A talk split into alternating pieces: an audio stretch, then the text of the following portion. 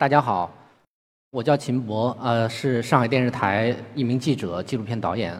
呃，其实，呃，今天让我讨论这个呃医学和人工智能，我首先想到的呃演讲题目啊是，医学不仅是一门科学啊，它更是一门人学。对于我们来说，呃，更多的感受呃，可能还是我们怎么样研究人啊。所以说我先想到的是我们纪录片当中的一个故事，可以先跟大家分享一下。大家看到的这个穿黄衣服的女人叫黄玉兰，她的丈夫黄健呢是因为平时经常胃疼，但是其实也没有太在意，直到有一天骨头疼的受不了了，才到了医院一检查胃癌晚期，医生抓紧时间给她做了手术啊，进行了全胃的切除，但是很不幸，癌症扩散了。呃，扩散到他的骨头和腰椎，那么接下来该怎么办？医院进行了多学多学科的这个会诊，所有门类的医生都在争论。啊，骨科在说，我们现在还要不要继续再给他做手术了？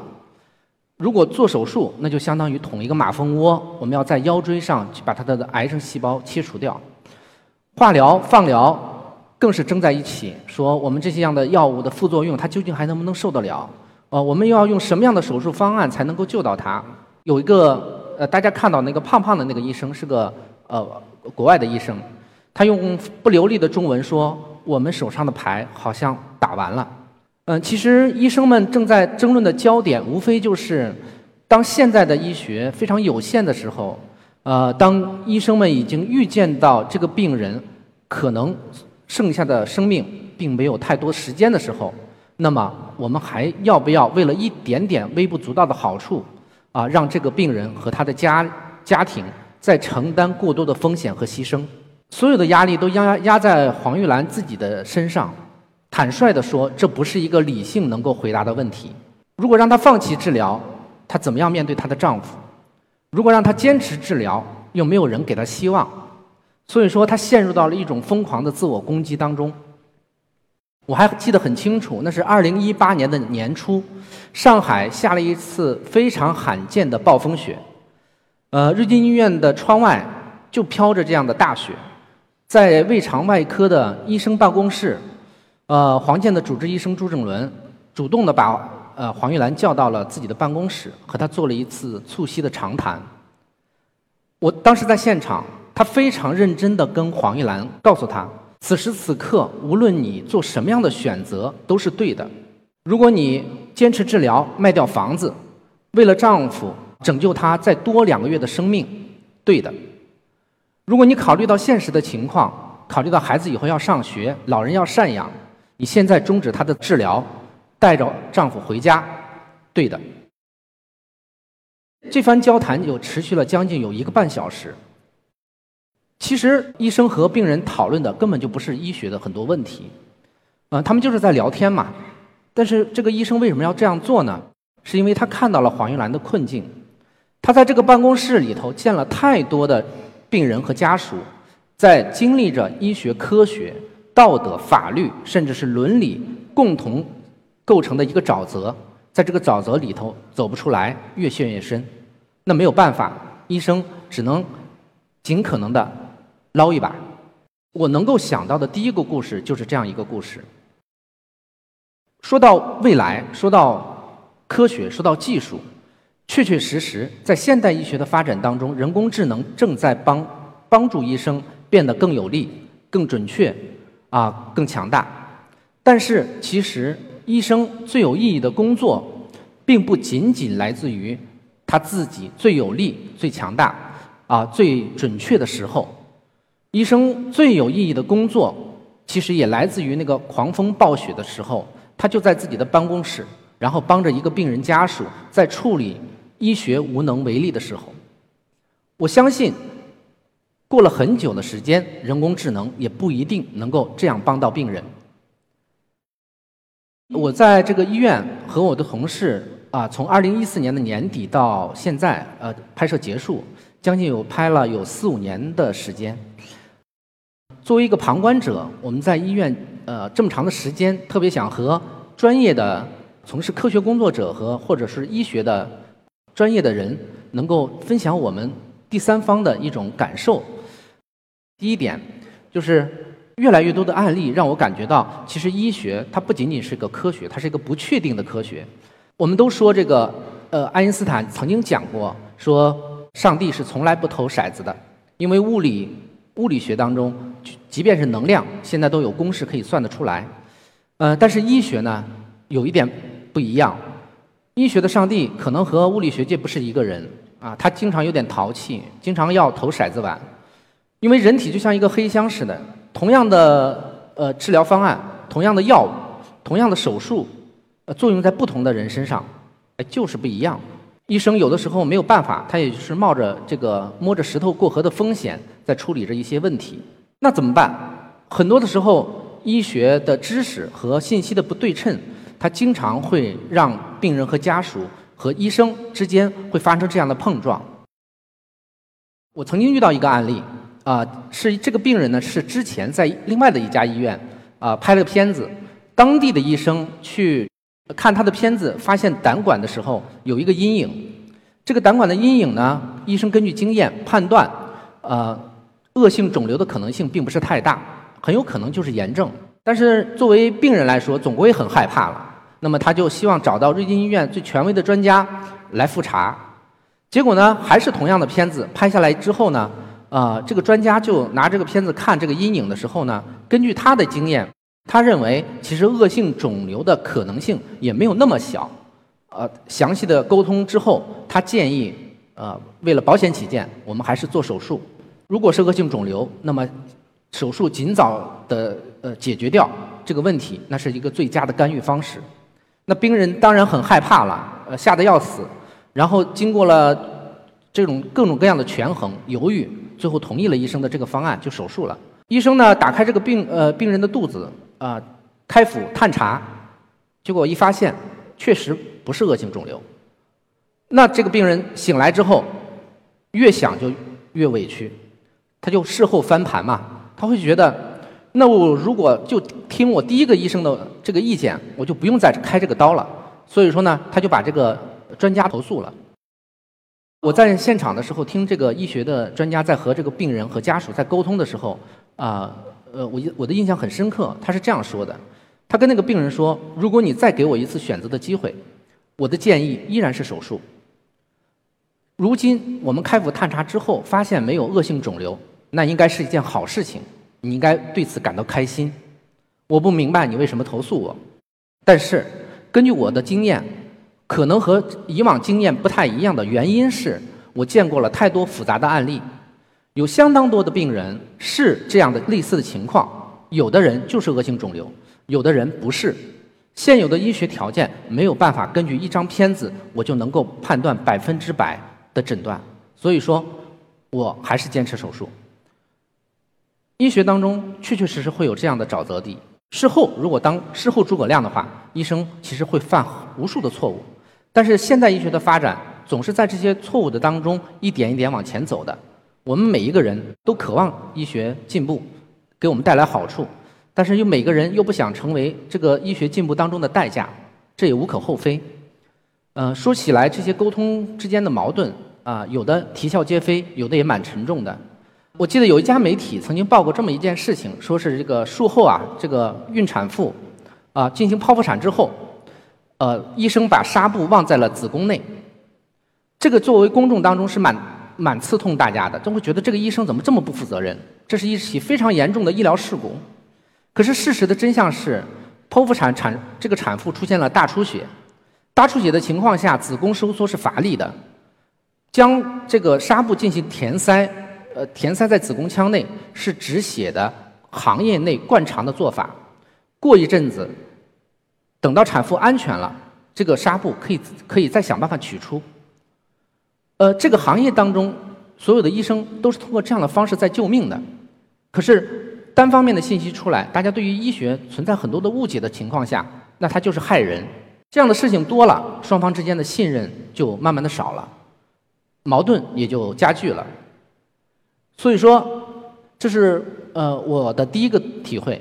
那么第二个呢，呃特别想和大家分享的，呃，是医学有的时候在和法律、在和资源，甚至是资本发生碰撞的时候，人经常会陷入到各种各样伦理的困境当中。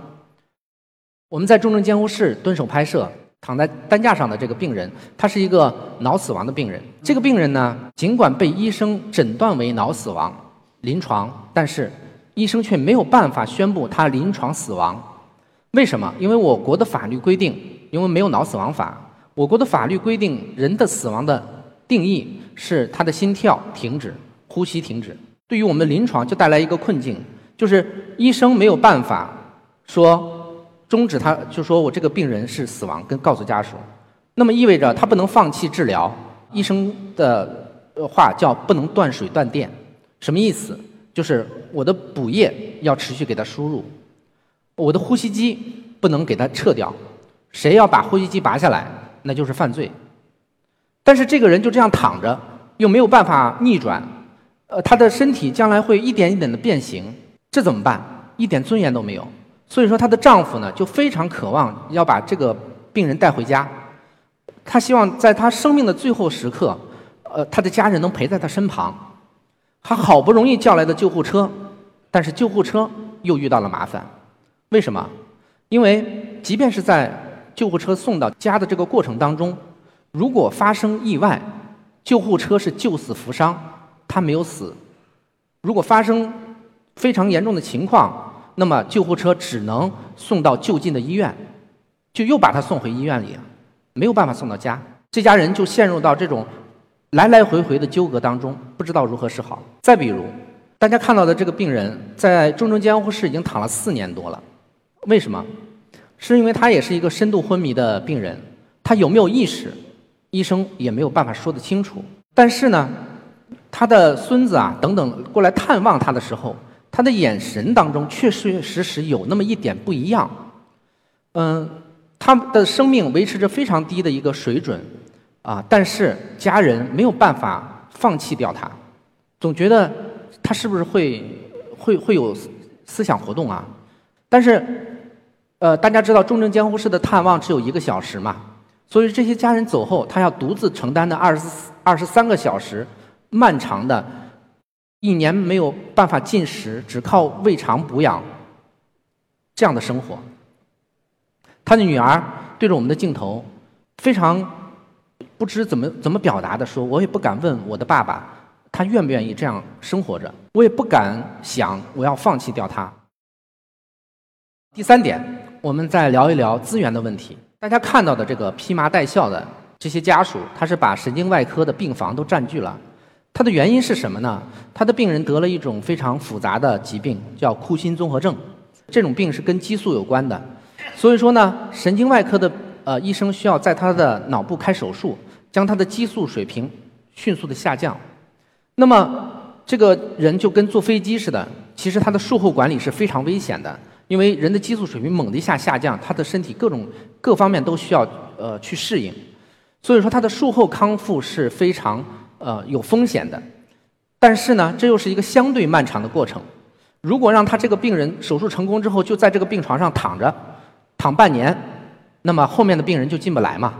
所以说，医生想了一个折中的办法，就是在这个病人相对稳定的情况下，想办法转院转到附近啊他的康复医院，医生来回两头跑，那么照顾他术后管理。但是这样也会出现一些问题，因为术后管理是确确实实是有很大的风险。出了问题之后，这些家属就找到医生，质问他：因为你没有把我完全治好，就怎么让我出院了呢？这是他的主治教授孙金芳，是我们这个国内在处理库欣综合症当中顶尖的一个专家。他在这个医疗纠纷接待室拿着这个病人手写的情况这个告知书，啊，把所有的风险其其实都事先说明白了。他他有点情绪激动，为什么？他说：“当时当初让你们进入这个病房的时候，就是我把上一个病人挪走的。如今你们如果符合这个出院的时候，让你们到康复医院，我在康复医院也没有拿这个工资，也就是为了多占几个床位，然后把这个床倒腾出来之后，后面的病人才能进来，不然后面的病人就只能等死。一番长谈，就这个瘦小的医生推心置腹的一番话，就让这些披麻戴孝的这个病人就走了，就不再投诉了。再聊聊这个资本，也就是钱。啊，我们也知道，呃，有有电影等等等等都在说啊，我们的科研、我们的药物研发，呃，甚至是我们任何一款医学药医学产品，它的投入时间成本和我们的经济成本都是非常大的。呃，那么它当然会和发病率有关，就比如说糖尿病是一种普遍的疾病，那么它的药物研发就跟得上，为什么呢？因为用的人多嘛，非常简单的道理。但是，一些少见病、罕见病。就面临着一个尴尬的处境。如果仅仅用这个维度来考虑的话，我们就会让那部分人处于到非常严重的困境当中。跟大家分享一张照片，这是我在上海市第一人民医院骨肿瘤科拍摄的。呃，大家可以注意这个细节。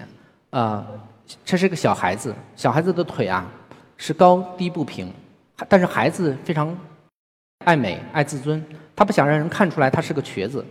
他正在长个儿嘛，他就会根据他的这个时间，他会把这个脚底加厚，然后想办法做成一个鞋底的样子，啊，不让大家能够看得出来。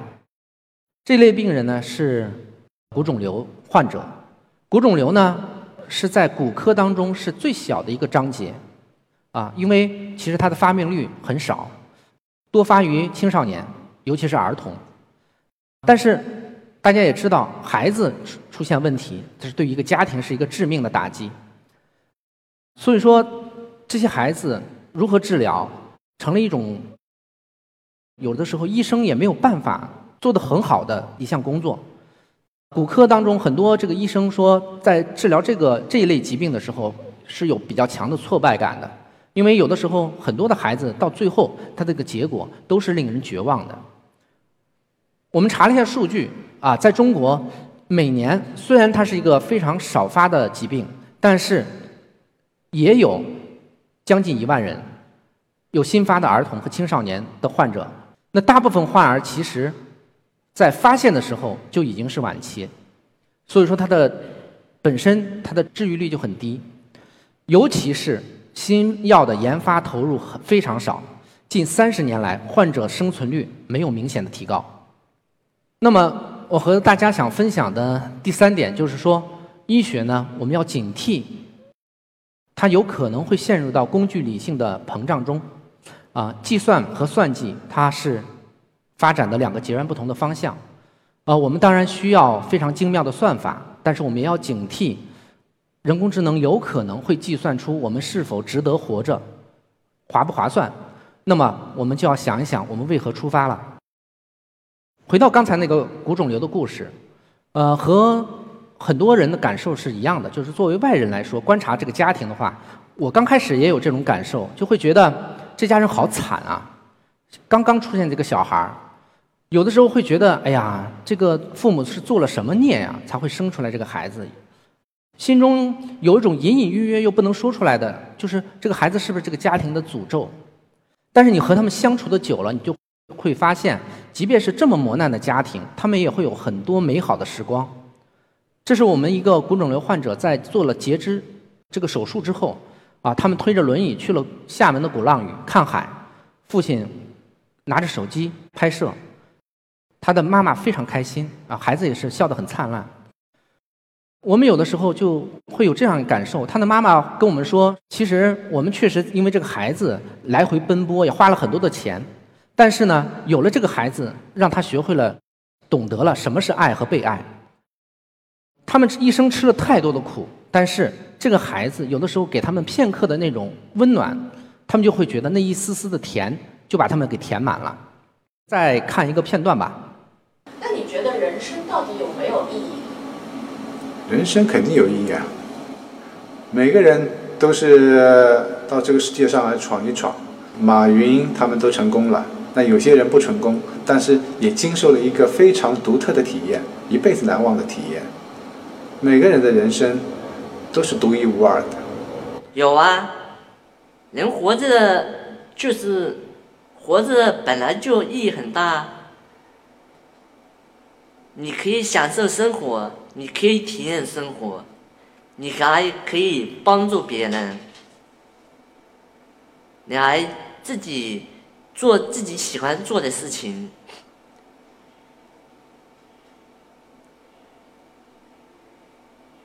听歌或者看电视啊，都不错吧？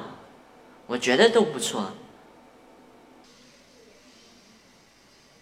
幸福的种类很多，我认为呃有一点就是自我价值得到了满足的时候，人是幸福